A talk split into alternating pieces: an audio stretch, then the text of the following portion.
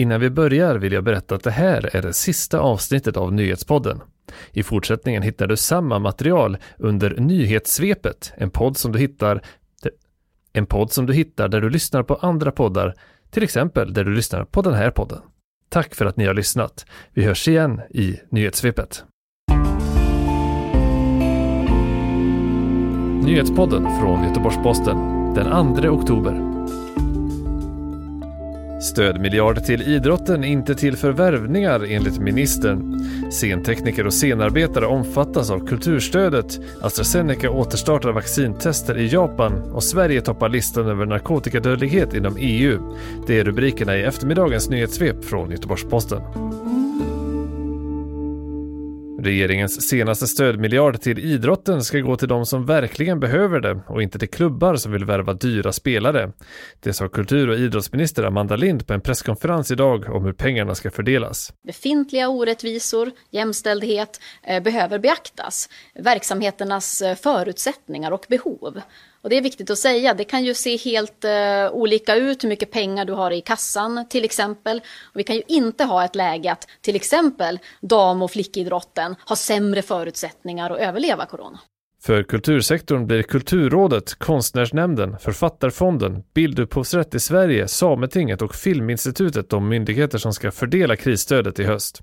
Kulturrådet ska fördela 881 miljoner kronor av stödet som totalt ligger på 1,5 miljarder till kultursektorn. Upp till 80 miljoner ska gå till att kunna genomföra smittsäkra evenemang och ljud, ljus och scentekniker och andra scenarbetare som tidigare har fallit mellan stolarna ska också kunna omfattas av stödet. Ljudklippet kom från TT. Svensk-brittiska läkemedelsjätten AstraZeneca har återstartat de kliniska studierna av sitt covid-19-vaccin i Japan. Det framgår av ett pressmeddelande på fredagen. I början av september stoppade AstraZeneca alla tester i den tredje fasen av kliniska studier. Anledningen var att en försöksperson i Storbritannien hade drabbats av en potentiellt oförklarlig sjukdom. Bolaget sa då att det var en rutinåtgärd och det visade sig senare att personens sjukdom inte kunde kopplas till vaccinet. Sedan dess har företaget återupptagit prövningen i Storbritannien, Brasilien, Sydafrika, Indien och nu i Japan. Sverige toppar listan över narkotikadödlighet i Europa, det visar en rapport från EUs narkotikabyrå. Under 2018, som är det senaste året som undersökts, hade Sverige 81 narkotikarelaterade dödsfall per miljoner invånare.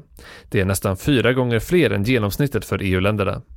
I rapporten poängterar Narkotikabyrån att det är svårt att jämföra mellan olika länder med tanke på mörkertal och olika sätt att föra statistik. Och enligt Folkhälsomyndigheten har Sverige bra statistik på området, men man säger också till TT att det förmodligen inte är hela förklaringen till varför Sverige hamnar högt i rapporten. Skottland är dock den region i hela undersökningen som sticker ut mest. Det rapporterades 295 dödsfall per miljon invånare under 2018. För Storbritannien som land skrivs antalet dödsfall per miljoner invånare till betydligt färre, 76 för år 2017.